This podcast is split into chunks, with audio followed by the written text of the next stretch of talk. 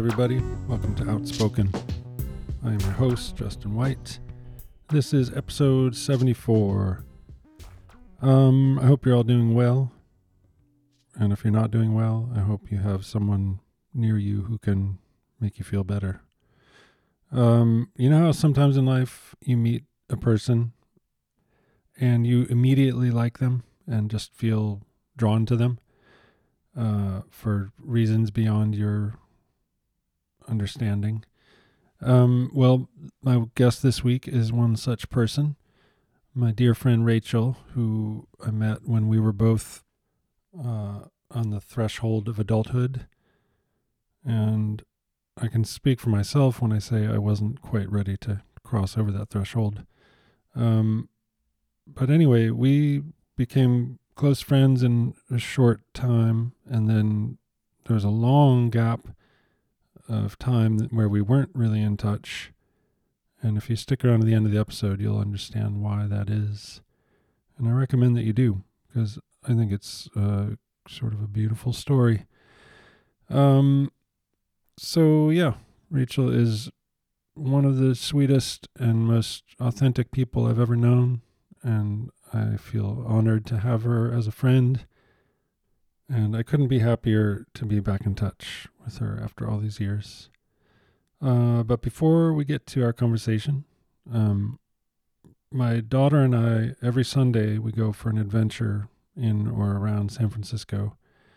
And we just pick a neighborhood and go without any agenda. And we walk around and see what we can see, maybe get a bite to eat. Um, and we just kind of explore, and it's really super fun. So this time we went, well, we went a bunch of places. We walked through the Tenderloin and Nob Hill and North Beach and went to uh, City Lights bookstore. We eventually went to Grace Cathedral. But first we had to pass through the wind, the loud Spanish speaking phone talker, and through Chinatown.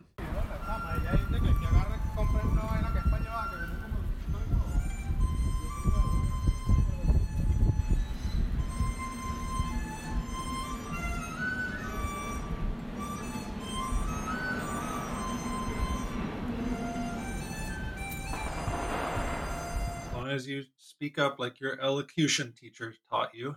I will try. okay, good. that's, that's definitely not not the way, but okay. That's not your strong suit.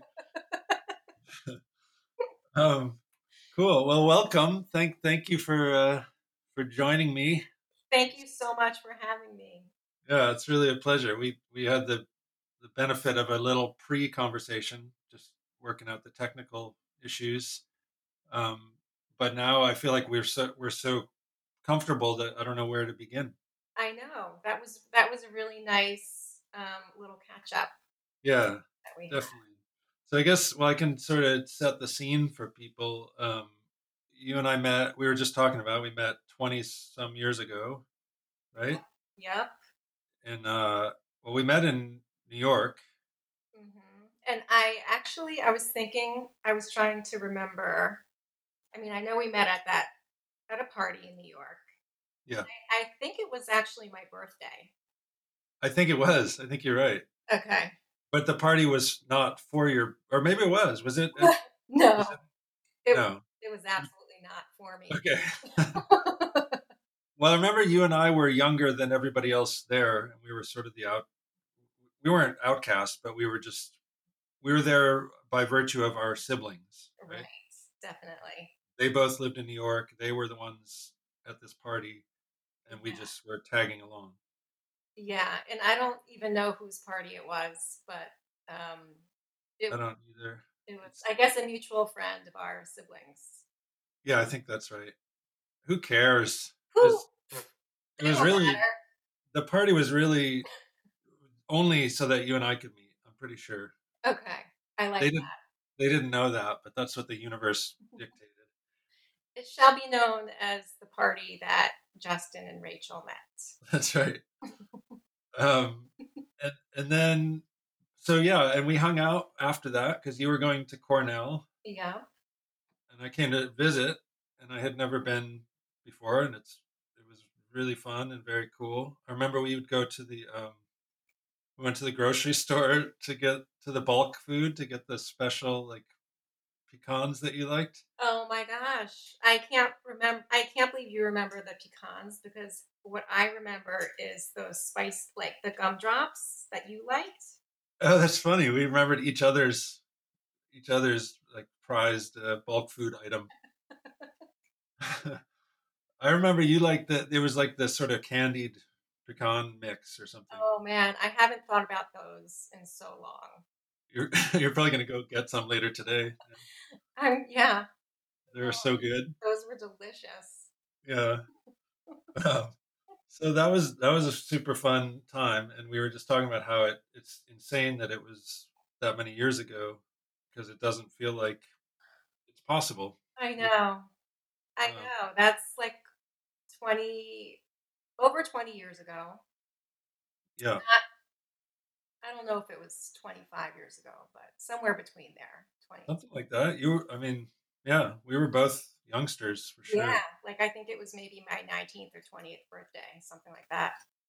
Amazing. Um, yeah, it was And I don't, do you remember me telling you when I left there to drive back to Michigan? Do you remember anything about that? Because I, I- left Ithaca with like, I think I had like $26 and I, Oh. and like half a bag of Pepperidge Farm cookies.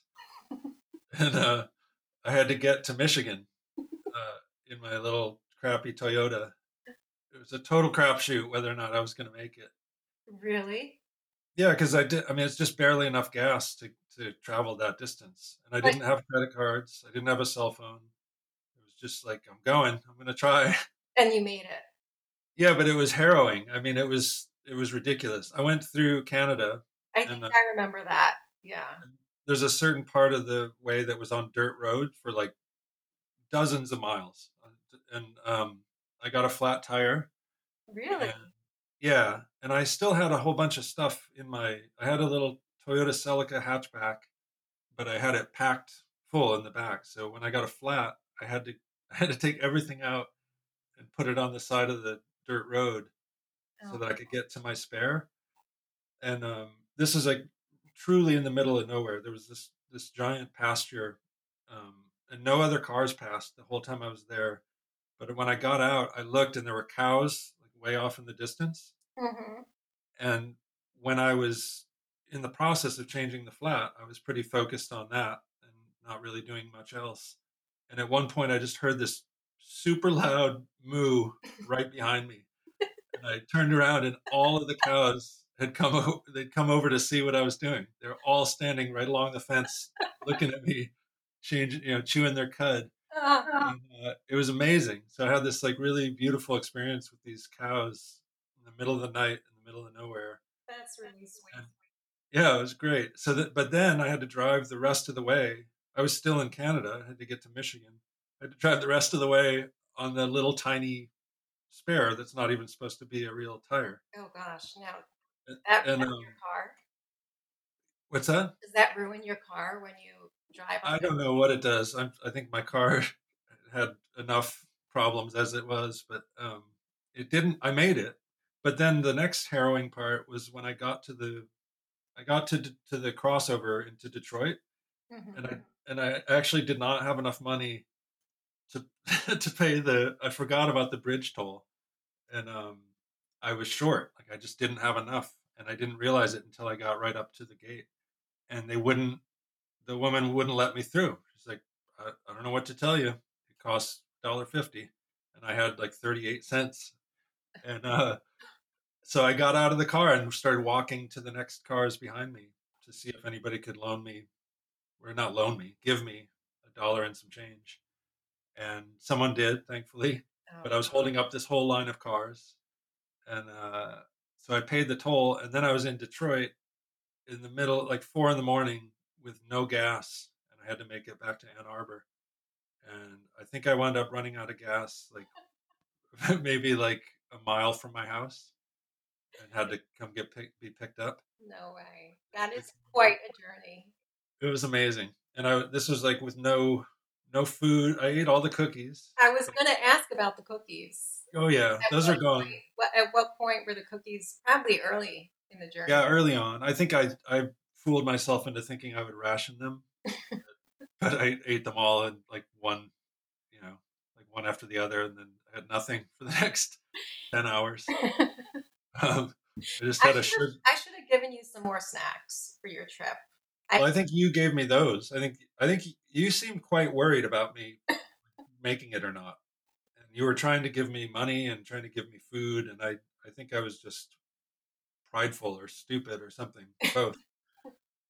uh, so, but I I also like I was saying earlier, I kind of like adventure. I like living on the edge. So um, it was it was fun, but really pretty. Uh, it, it was this it was a very stupid idea, and and yet I survived, and I'm happy to say.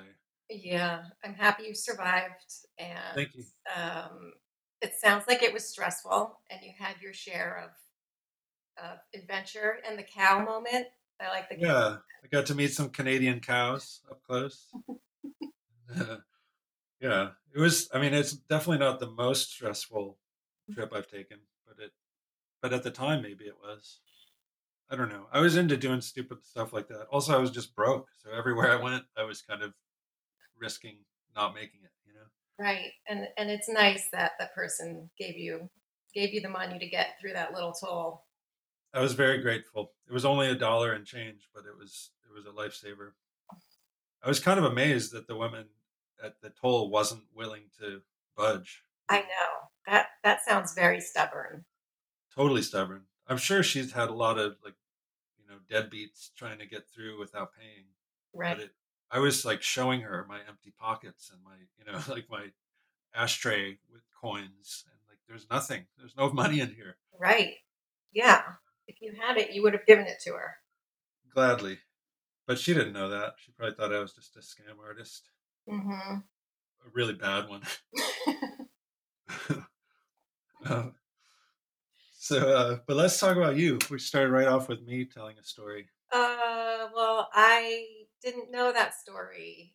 I, I mean, I, I I knew about some of it, but not the cows, and you know, I didn't know the details. I just knew that you went through Canada and um and made it home. So I'm I'm glad that I now I know that story. Thank you. And uh, you were probably like snoozing in your bed, I Watch. know. I was probably like, oh, that was a nice, such a nice visit on with my with my life as a student. right. Um, so you did go on to graduate from Cornell, right? I did after after I took some time off. Um, I just sort of like I so I don't even know if you know this part that I just sort of dropped out in the middle. I think I remember you saying that. Okay, so I left for about a year. Um, Was it for any specific reason, or you just burnt out, or I was burnt out. I didn't know what I was there for, like what I wanted to study, and um, it just like none of it was making sense. So I just needed to take a step back, and I would have been nice if I had figured that out before the semester started. Yeah, um, so I that's when I, I took a trip to Israel and stayed on worked on a kibbutz for a few months. oh, cool. How was that? It was awesome. Yeah, It was um, I got to uh, work in the in the orchards picking avocados and pruning Nice. trees and learning Hebrew and that was a that was sort of that was just a great experience. And then I went back to Cornell and finished at, when I when I got back, that's when I realized I just wanted to take art classes, uh huh. and then I was happier. And, Nice. Yeah, Because before you were taking like academic stuff that you weren't totally yeah, interested in. yeah. I was just taking just a weird assortment of. At first, it was science classes and yeah, just, just sort of like a a weird. I don't know. I don't know what it was. It was academic. It wasn't anything creative. Right. But I remember you you were paint you wanted to paint and you were painting a bit at the time. Right? Yeah, yeah. I more and more. You know, I, I was a little bit. Um, uh, you know, as a freshman and a sophomore, and then, and then when I got back into it, you know, and started taking classes, I I started painting more. Nice. Yeah. Did something happen in Israel that that sort of clarified your vision or or was it just um, a matter of taking the time? What do you think it was? Um, that's a really good question. I uh, I can't think of anything that I can really put my finger on, like anything that happened, but it was just sort of coming back and saying, like, I'm just gonna do what feels right and what makes me happy. Nice. And, That's a pretty great uh, life shifter. yeah, You come to that conclusion. yeah, it's it's um I I'm glad I I figured that out at that Yeah. point. Um, Have you been able to hold on to that life philosophy? yeah, I ha- I have. I'm um I like to because I know that thing the things that I do that make me happy are the things that see this is where I'm just going to start jumbling and not articulating. That's totally okay. There's no there's no right way to say it. It's, you're talking about your life. It's so hard to put these things into words. Um, Yeah, it's a. But, I mean, uh, it's it's a concept, so it's hard to verbalize. But yeah, yeah. Thank you. But but give it your best shot. There's no there's no judgment.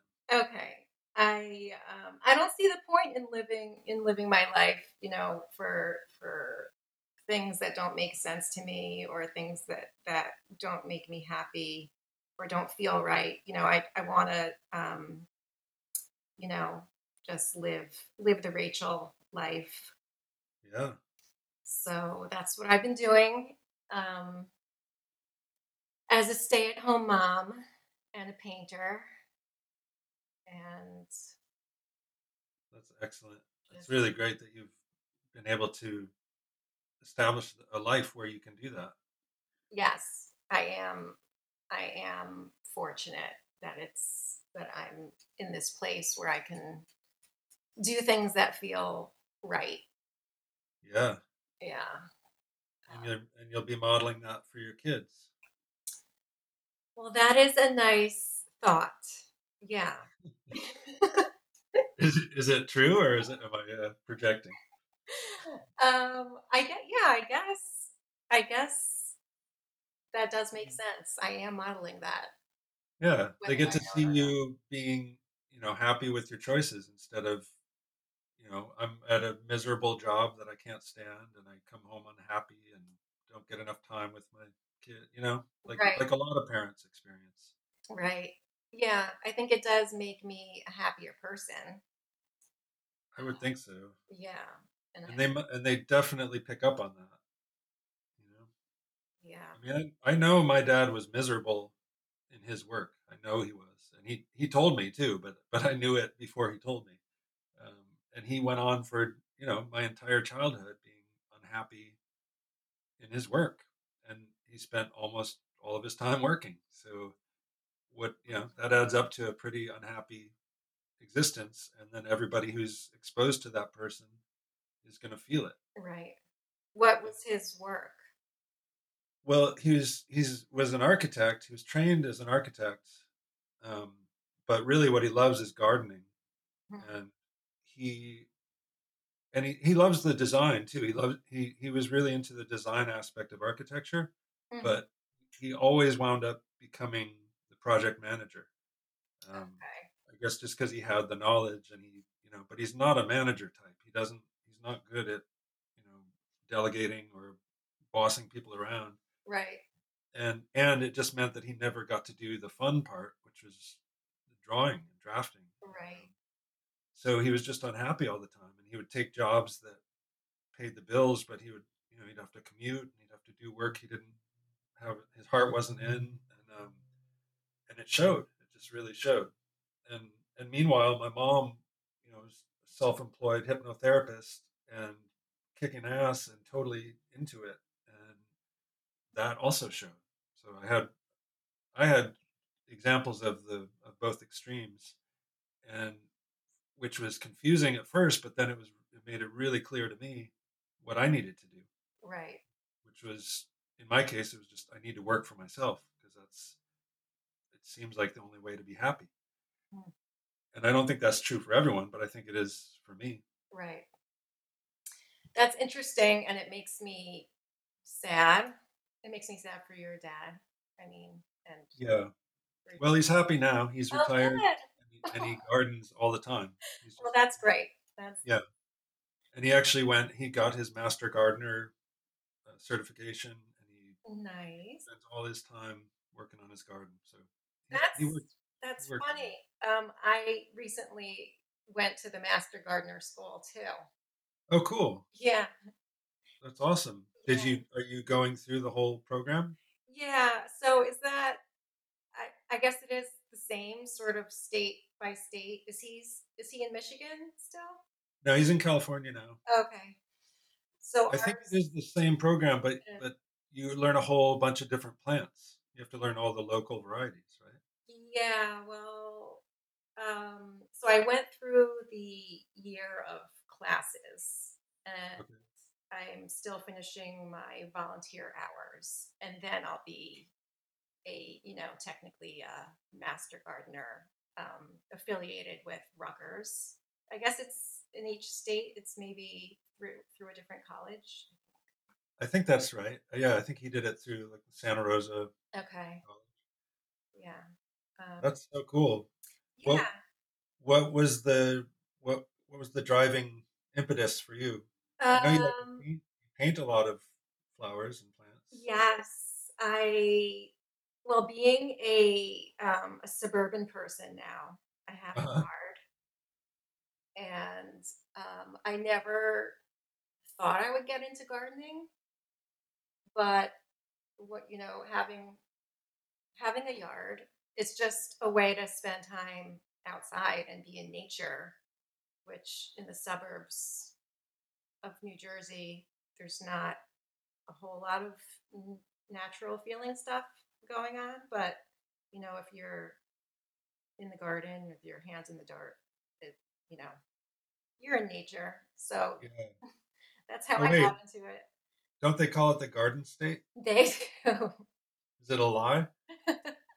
Uh, it depends. It depends where you are. Okay. So there are parts of New Jersey that are really pretty and green, Absolutely. and then there are parts that are just rows of houses and Yeah. boring. Okay. Yeah. so that's how I got into it, and then I just I wanted to learn more because I there's just everything in my garden is just through trial and error, and I really don't know what I'm doing. But the um, so it's just the classes helped a bit, and then I think with the volunteer work with the hands-on stuff, I'll just learn more and more, and it's just really fun. That's so cool. Do your kids do it with you? No, I've tried. I've tried. Maybe at some point they will. They're still I hope so. they're quite young, right? They're still seven or eight. They're 11.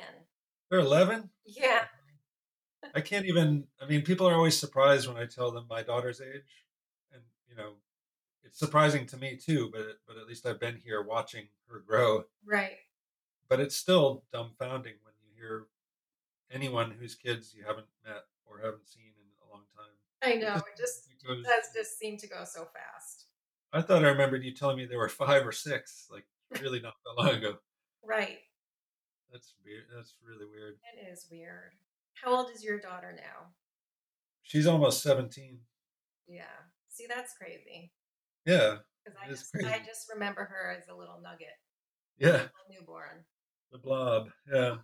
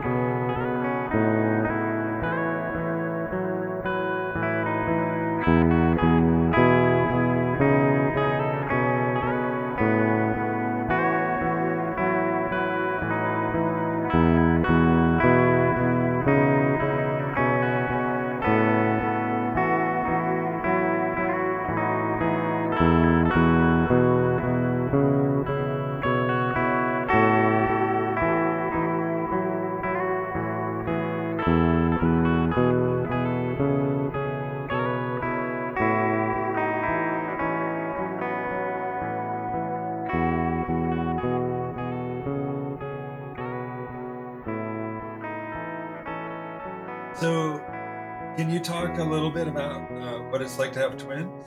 Sure. Um, You weren't you weren't aiming for twins, right? no, I wasn't. No, Okay. I uh, I was aiming for one, and Okay. Well, so first, what's that like to be thinking you're going to have a kid and then suddenly you have two? I I think I was in so much shock that it was like denial, like this isn't really happening. Uh, And then, but then when my stomach started getting really so big that there was obviously more than one baby in there, it became more real. yeah, you had to admit it then. Come on, look- right you- there in front of my eyes. Right. When you were looking at the ultrasound, we were like, no. Yeah, I was just like, yeah, like just something wasn't that real about it. Yeah. That's amazing. Um, so yeah, then it became more real, and then, uh, but for the longest time, I didn't, in, I didn't tell people that I was having twins because Oh, really? I, How come? I I think part of it was the denial, and part of it was I was a little, I don't know if superstitious is the right word, but um, I just didn't want to um, say it before they were born, and I knew that everything was going to be okay. That makes sense. I think that's the normal thing. Okay. So we lived. so we lived in Manhattan at the time in a um, on the Upper East Side, and our building had a doorman. And um, I just remember coming back from the hospital, and he knew I was pregnant, but I never told him. I'm talking about the doorman. I never told him it was going to be twins, and we just came out of the taxi with our two babies. And I would love to have seen his reaction. it was so interesting. It was just, it was, I think he was just sort of trying to be professional about it and Right.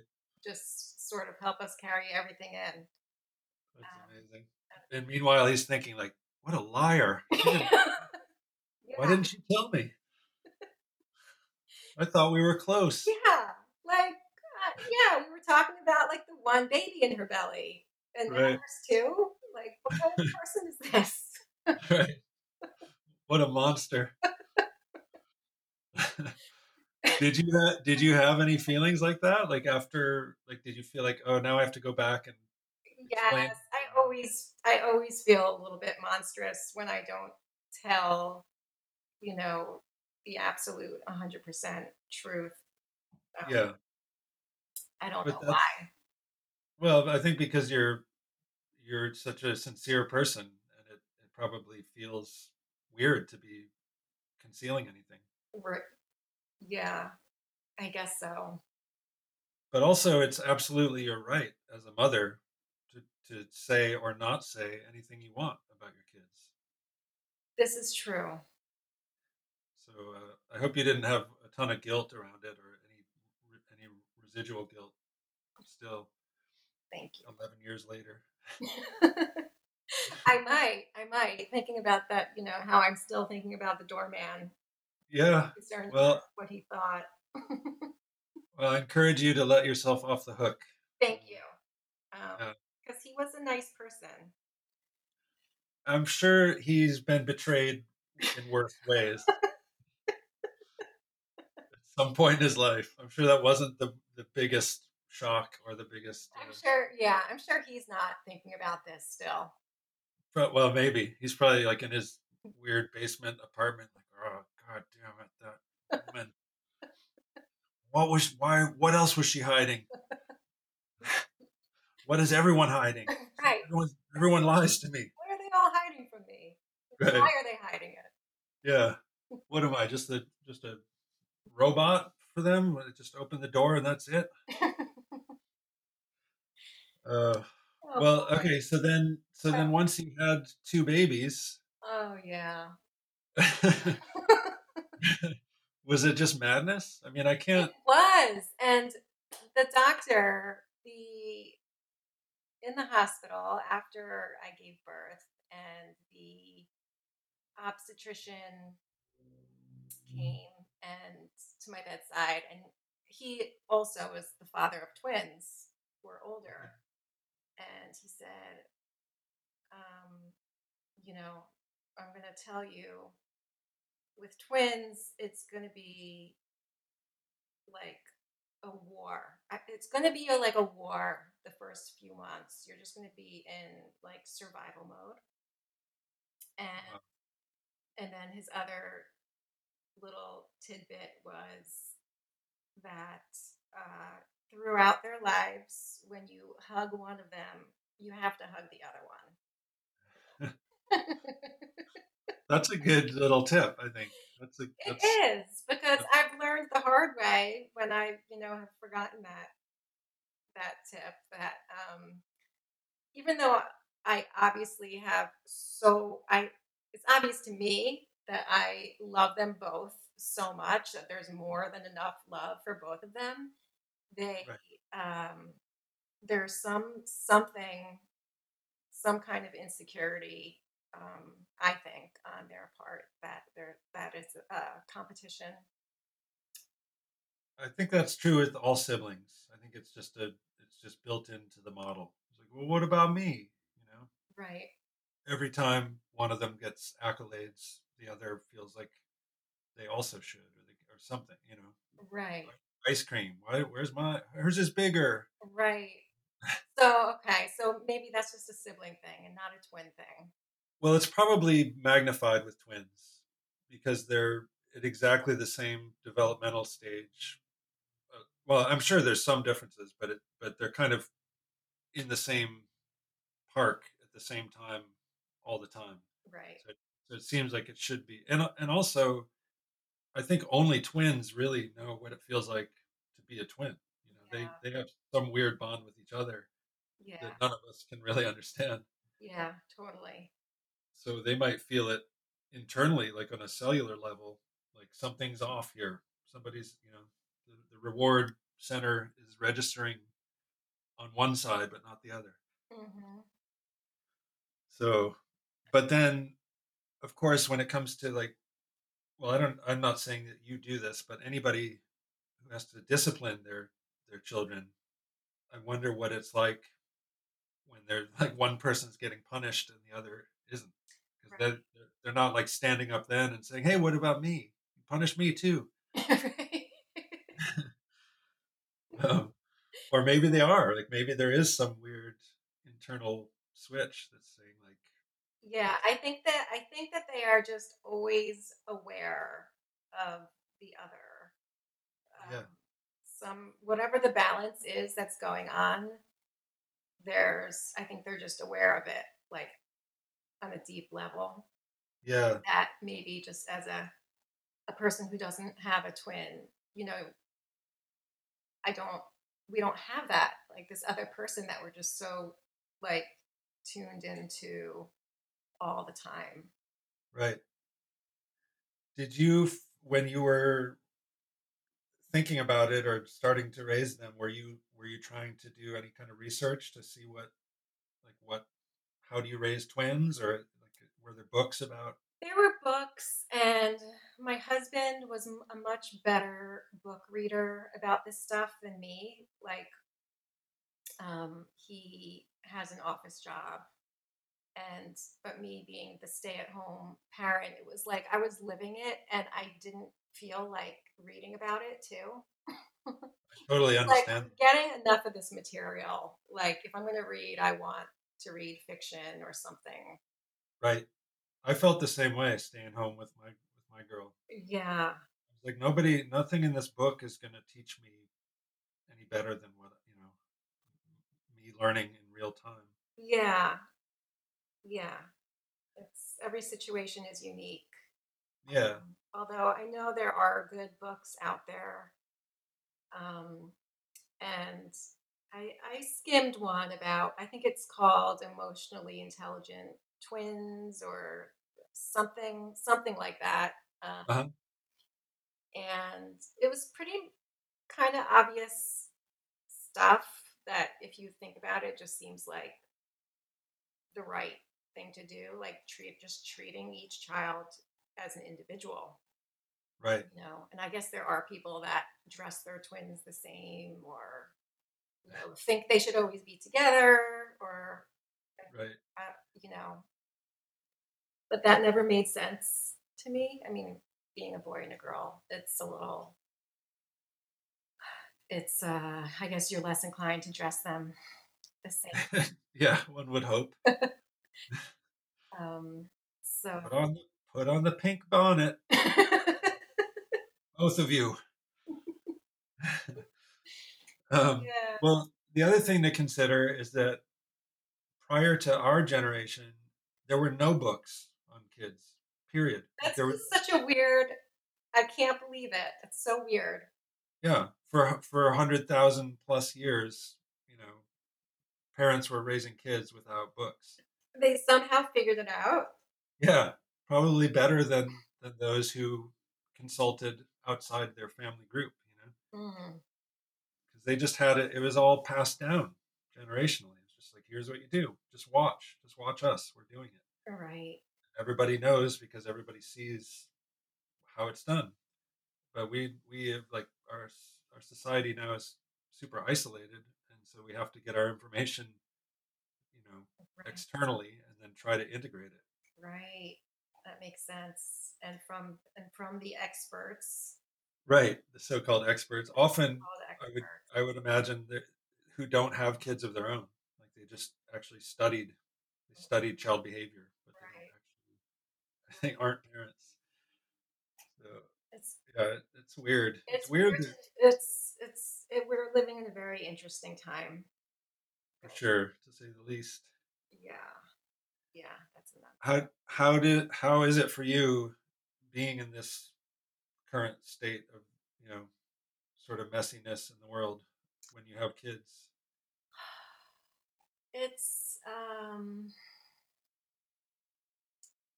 I tune a lot out for my sanity. I Saying, um which I so I'm probably you know ignorant of a lot of stuff that's going on. I just know enough to know that things are bad out there. Right. it's not a good situation in a lot of ways. And um, I sort of just kind of try to educate myself enough so that, you know, I can make choices that are the right choices for me. Like, you know, who am I going to vote for? Like that kind of stuff. Um, things that I can take action on, things that I can't really take action on. I I don't feel like I need to learn about in depth for me. I don't Yeah, think it's helpful for me. that makes sense. Um, so with my kids, they're 11, and since I don't put the news on in the house, they sort of just hear what's going on, um, either if people are talking about it at school or if we're listening to the radio in the car, um, things like that. And then I'll just talk to them just on a situation by situation basis about these things. Um, Do they ask you questions? Like if they've learned something at school, do they come home and say, "What's this about?" yeah, um, they they will, and it's really oftentimes I just don't know the answer. Yeah. Um, And then what do you do? I'm just like, oh, that's such a great question. Maybe we can look it up together. well, that's good. Do you look it up then? Or, I, or I'll try to if I don't get distracted. yeah. Yeah. Have you had to do it with anything difficult? Has there been talk of like difficult issues that you have to figure out how to No. approach? No. I've been I've been like lucky like that, but I don't know if my kids don't really tell me a lot about what's going on in their minds. Yeah. So it could be that they are thinking about something and just not sharing it with me. Is that frustrating for you? Because my girl's the same way, and it's Yes. it drives me nuts. It's so frustrating. And I'm like, Yeah. I don't know how to, you know, no matter what, I'm just like the mom. Right. I remember, you know, um, being a, a teenager, it's just, I just, you know, even if I had like the coolest parents, I probably wouldn't want to share anything with them because they're just like parents. Right. I was just doing my own thing and was just more into my peers. Um, I guess that's just developmentally how it is. Because I don't I don't know too many. I don't know. It's so weird to have to remember it. Be. I remember being that age, and I remember. I mean, I opened up to my mom about some things. did you? Most, yeah, but mostly. I mean, I knew I could trust her. That was that was one thing. That, you know, I over time I, I learned that I could trust her to well for as much as she was able to to understand where I was coming from and to um, respect my boundaries and stuff. But I also was always concerned about her. I didn't want to tell her things that would freak her out. Mm, As a teenager, there was a lot that would have freaked her out. right. Um, and then on the other side, my dad's side, and I just wouldn't talk about anything. Like I, it was like, but I, but it's because I didn't think he had any input for me, Mm, and because my stepmom was not kind to me, so I didn't want, I didn't want her weighing in on anything. right. But was he, was your dad interested? Like, would, would he ask you questions? Nope, Oh, he was not really present much. He, wa- okay. I mean, he was physically present, but he was emotionally checked out pretty much the whole time. Gotcha. So I just felt like there was no point. Right. Uh, Yeah. You're like, I don't, this person doesn't care what I have to say. So why should I yeah, talk to them? but but but what's strange is now being a parent and being definitely genuinely interested and expressing that interest i'm getting the same response whereas you Yeah. know she just won't open up about her inner thoughts It is frustrating. It's um, I love my kids and I want to know everything that's going on with them and connect with them and It might just be something that comes later. it might be. And Yeah. and I like to think that if there if there was some big issue that it would come out and they they would come to me. Yeah. And it might also just be a personality thing. Like some kids do that and others don't. Yeah. Yeah. But that's yeah, it's pretty it's it's a little bit uh exasperating for me because I'm as you said a, a good talker and I Yeah. and I like to reason things out and I like to hear people's take on things. You know, I want to know Right. like you said, I want to know everything she's thinking. And I not not that it's my right to know it, but just that I want her to to to want to share it. Right. And but she might just not be that type of person.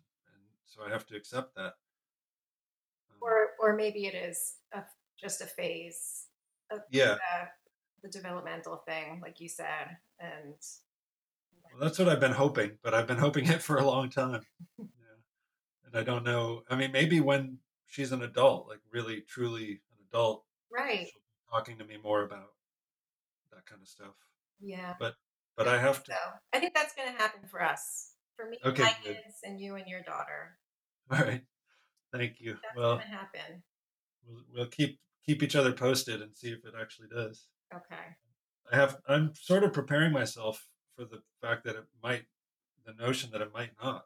Really? Yeah, I'm I'm I'm not trying to predict it or say I just need to be emotionally prepared to um if it doesn't happen, I need to know that that's okay and I I can still go on loving her as much as I do and I can you know share my what's on my mind and if she wants to someday reciprocate she will and if not I'll just have to be okay with it I guess. I don't know. I don't know if I'll ever be okay with it though. That's Right. Yeah, because you you want um, a level of of um, I guess intimacy is like a weird word when you're talking about parent and a child, but a but that's what it is yeah. level of closeness, and yeah an exchange. Yeah, yeah that's what it is and uh it's weird to desire it so much and not get it right, um, and not for any real reason. I mean it's not it's not like you know I mean we are close we're very, we have a really nice bond but um it's just not there's not a ton of it's a very one-way street when it comes to verbalizing. Which may be you know that might be part of it. Maybe i talk so much that she's like there's no room left for my thoughts you know? Um, but I, I she's probably getting a lot out of listening to you as a as a fellow listener, which I am a listener. Um, I definitely listen to people more than I talk, and I appreciate people who um, who do a lot of talking, that's uh, good but not you know not just talking about like random crap, but like right you know. yeah i hope i, I don't do too much of that like blabbing for no reason right. Um, So but it, yeah, isn't it weird though that you can have like i think i just always assumed that your family well i don't know why i would assume this because it wasn't even true in my own immediate family but i guess the hope is that you're going to really jive with the people in your family you're going to be right, friends and, and also you know s- support each other and be close forever but right, there are tons of examples where that's just not the case and there are even examples where people don't like each other like in their immediate family they don't even like right. Yeah, that's always interesting too. it's so bizarre Yeah, i mean I, f- I guess i should feel more lucky to, to have you know like with my brother we're super close and we always have been and um in fact people it wasn't until fairly recently that having a number of people say you guys are so lucky you get you know you get along so well and mhm, then i come to learn that all these adult friends that i have I either don't like or don't even speak to their siblings, and Right. it's just bizarre to me. It's true. It's um you guys are fortunate to be close and I always um remind myself of that that cuz I have three older sisters that uh I'm just happy that we're all still relatively close and we all love each other and we make it a point to try to um for every so often we'll take like a little weekend away the four of us Oh, that's cool. and sometimes with my mom yeah usually with my mom like if one of us is having a big birthday like if someone's turning 50 we'll be like just take a weekend or a night away and um, just to reconnect and That's great. always during those times just so grateful that we can do that and we're all still in each other's lives and there's really nothing there's nothing like a sibling i mean there are close friends and best friends and other close relationships but a sibling that has known you um, from the beginning is it's special It's true. Yeah, I yeah I I I feel for the people who have siblings but don't have that closeness. yeah And I always wonder, like, what is it? What happened? Yeah just what a happened personality difference, or is it was there some lack of nurturing balance or something like we were talking about? Like maybe one kid resents the other because the parents give too much attention or not enough. Right yeah maybe something like that or like a really devastating blowout right. But then also, I think sometimes it's more subtle than that. It's just a, it just happened. Like it's just like, well, we're different. We don't really get each other. Right. And now he lives, you know, over there and I live over here. Yeah, I can. kind of So I can see. I can see how it might happen, but it still seems odd. It's, it, but it, you know, it just makes you think. What else? Like biologically, is there something going on where it's just we're just different people, and we don't like if we met as non siblings, we wouldn't like each other, and we wouldn't, you know, we would have, hmm would not be in each other's lives. hmm And I guess that happens between parents and kids too, which is even weirder. That's even harder to imagine. Yeah. Yeah, I don't really like my kid. Uh, he's okay. yeah. I raised him and now he can go live his life and I'll live Yeah, my life. go go jump in a lake.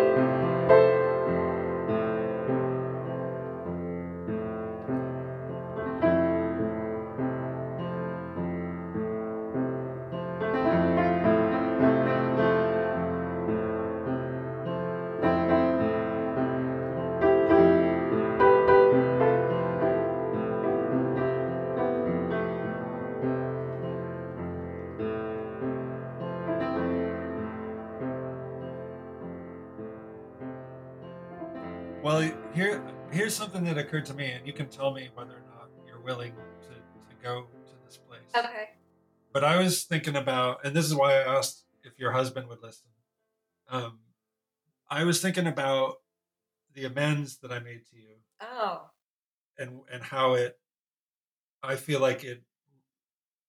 You were so gracious in accepting it, and it was it allowed us to be become friends again Yeah. after like a long part where you know a long long chunk of time where I didn't know how you felt about me or I sort of assumed you were you didn't like me you know based on my behaviors Right. Yeah.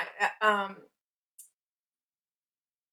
it's it's interesting that you wait. Did you really assume I didn't like you? Because no, it wasn't. I I was probably just.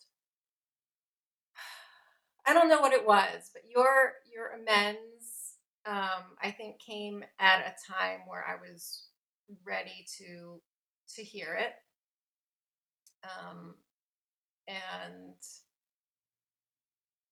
it was so it was so nice when somebody calls you and is sincere and um, like how can you not accept that um, and just feel so uh, um, it was just so nice and to hear um, and yeah i think it did it did bring us back to to being friends. Um, well it's I mean when you're in in making an amends uh, you're always hoping that the person is going to react well and and will hear it and and feel that it is sincere. But you're also taught to not have any expectations about it and to you know to even expect maybe that it will go badly and you will not be forgiven or you'll you know you'll not be uh, be able to find the peace that you hope to with it. Right. So um, so i was really relieved when you you know when you responded the way that you did. But i also felt guilty for having waited so long. Really?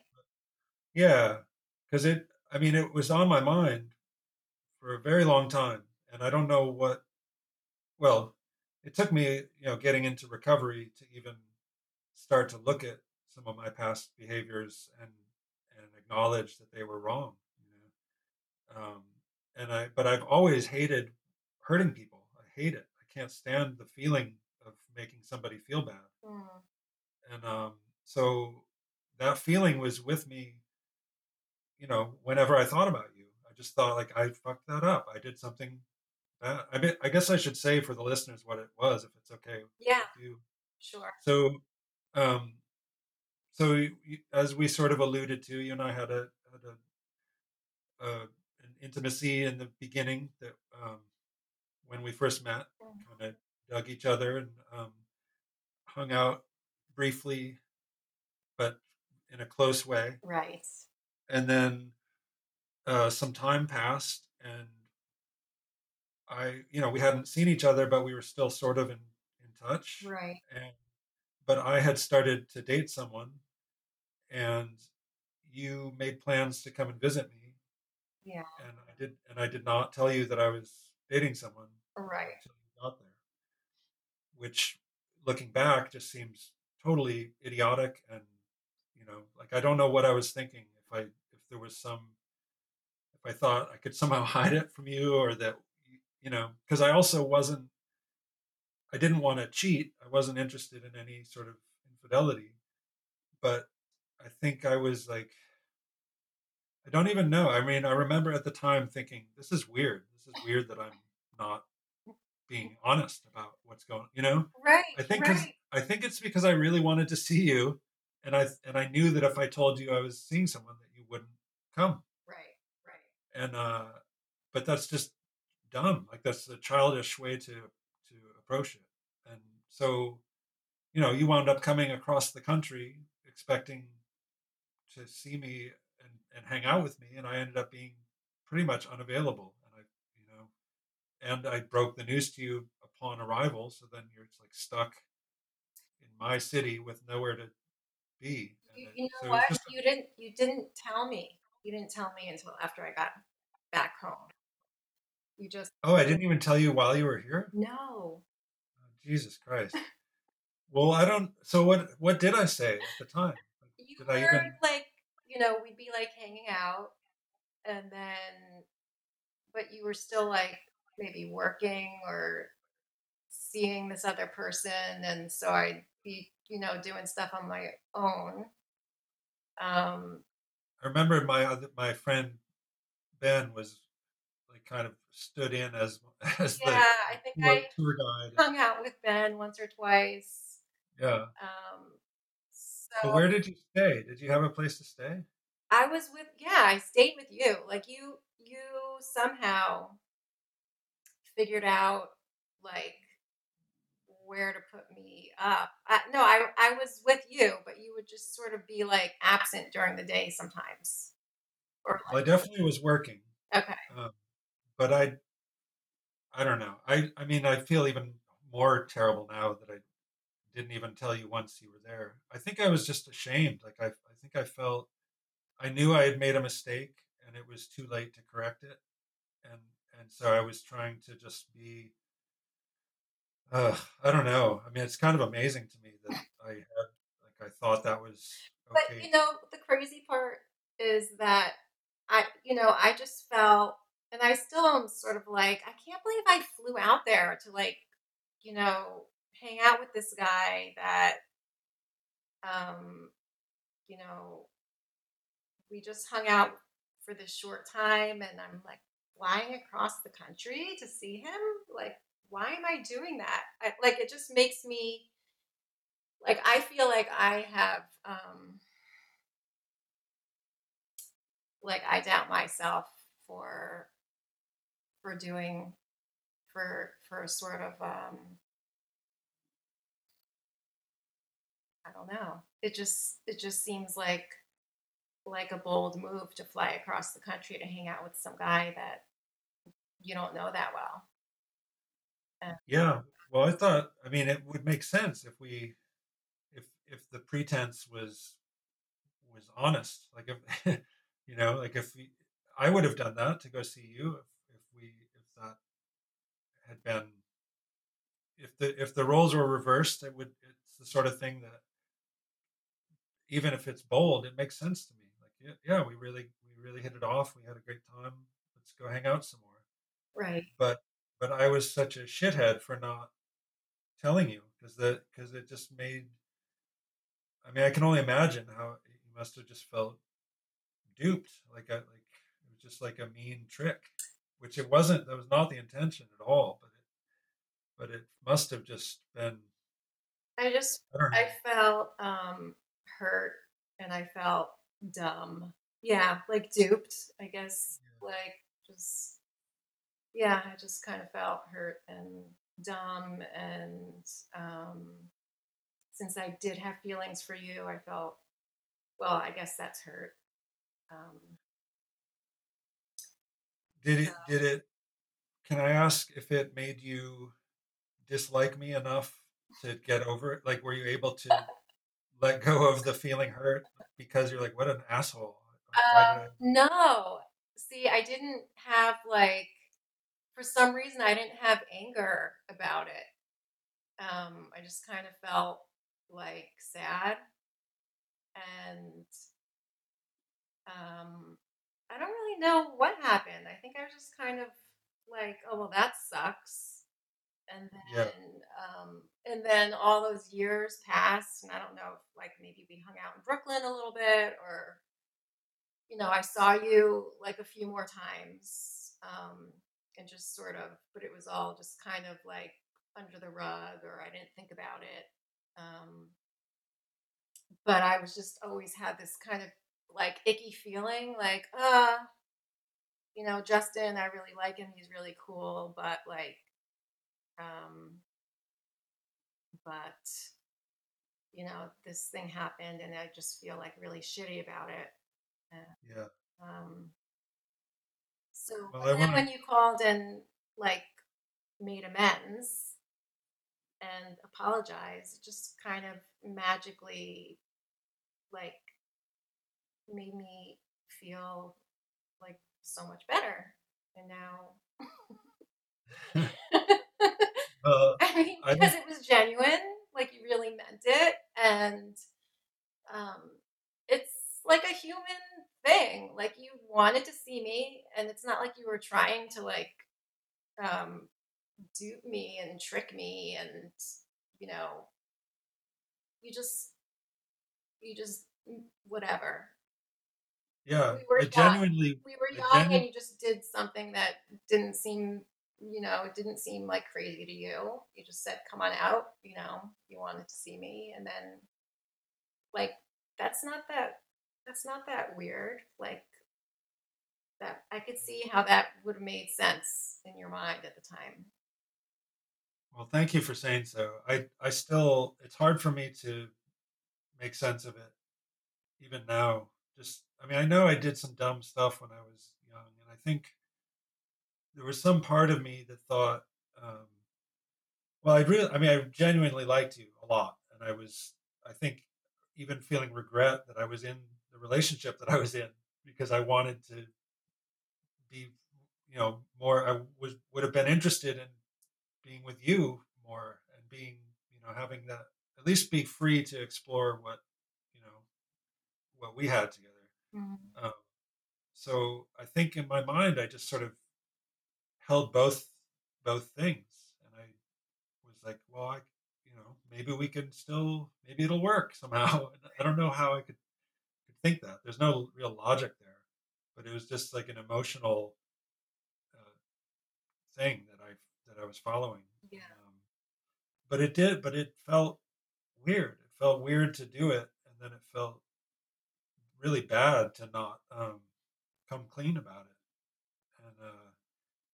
So, yeah, I, I mean, I was so I'm, I'm grateful to you now, and I was at the time for being so gracious about it and just being understanding because I I don't know that I would have been you know if it had been the other way around I might have held a grudge that whole time and might have you know thought something about you know there's something wrong with this person or I don't know. I'm really I'm, mm. I'm it's a testament to how kind and true you are just to be you know to, just even the fact that you weren't angry you were just sort of bummed about it um, says a lot about your character I, Wow. I would have been Thank angry. you.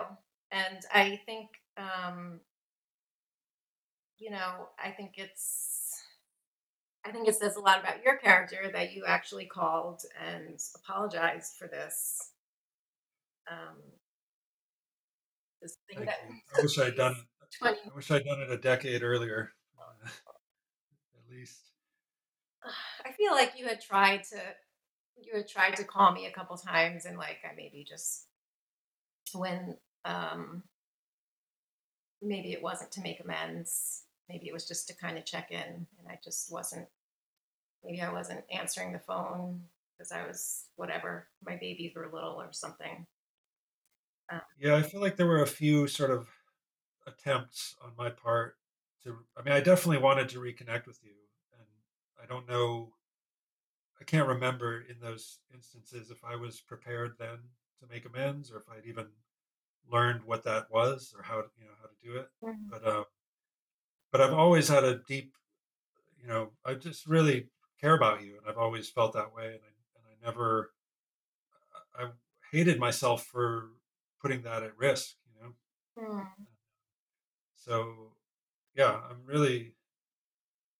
It's a powerful thing to be able to, you know, admit your mistakes and then have the other person acknowledge your, you know, that you didn't really mean to do harm, and uh, but but you have to admit that harm. was- Like, I admit that I did harm and I didn't want to. Um, so I don't know. I just think it's a really cool thing. It is. It is. I think it's cool. I think it's um it's uh I'm I'm glad that you know that you called and uh we talked it through and now we're here like on the other side of it just just Yeah, uh, friends and it feels good. clean, right? It feels like it's that's in the past, right? Totally. Yeah. It's That's awesome. it's awesome. I'm Well, very happy to be reconnected with you. me too. Me too. And I, I, it's really, yeah. I'm. It's a, it's a good advertisement for making amends. Actually it doesn't always work, but when it does, it's beautiful. It's like a really I feel good in my heart. Yeah, for both people, it's Yeah. Um, yeah, it is. Well, maybe this is a good place to, to leave it and, uh, for for now. Yeah. ha- on a Yeah, we'll note. have to we'll have to be in touch another time soon. For sure. I love talking to you. Same here. Cool. Well, thanks so much for for taking the time and for being honest and open. And uh, yeah, I have a lot of love for you. Me I too. will, um, I will be in touch. All right. Thanks for having me on. All right, Rachel. Talk to you soon. Okay. Bye.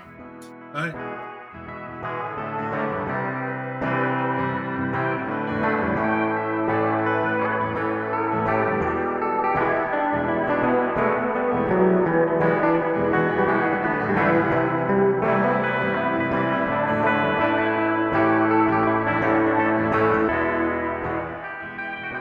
Thanks for listening, everyone. Truly appreciate you. Um, I remember just a few episodes back, I said I was going to start uh, giving gratitude at the end of each episode. And then I quickly stopped doing that after, oh, I think one episode. But uh, I'm I would like to return to that habit at least some of the time. So um, I'm going to do it now uh, three things I'm grateful for. Uh, and they're all kind of related to this current episode. Um, one is people who forgive and thereby model and teach forgiveness because I think it's super important. And it's also something I've never been all that great at. So I'm grateful for people who can show us the way uh, people like me. And I'm also grateful that I'm able to admit when I'm wrong, which is something I didn't used to be good at, but now I am. And uh, it's way better. It's so much better to just acknowledge what you've done, be accountable, good and bad. Um, I had to learn that, uh, and it took a long time, but I'm very happy to have the integrity to stick by that um, policy these days. And lastly, I'm grateful for my daughter. I love her more than anything on earth. And that is, um, it's something I don't even have to think about or remember. It's just always there. And I'm grateful for that too. It's just an ongoing feeling, uh, pure love. Nothing like it. So, uh, thanks again for listening. I love you guys. I appreciate you being here. I will be back next week. You can count on it. And, um, yeah, be good to each other. Maybe uh, reach out to somebody you haven't talked to in a long time. Uh, connect with a family member or a friend. Maybe mend some fences if such things are needed. All right. All right. Talk to you soon.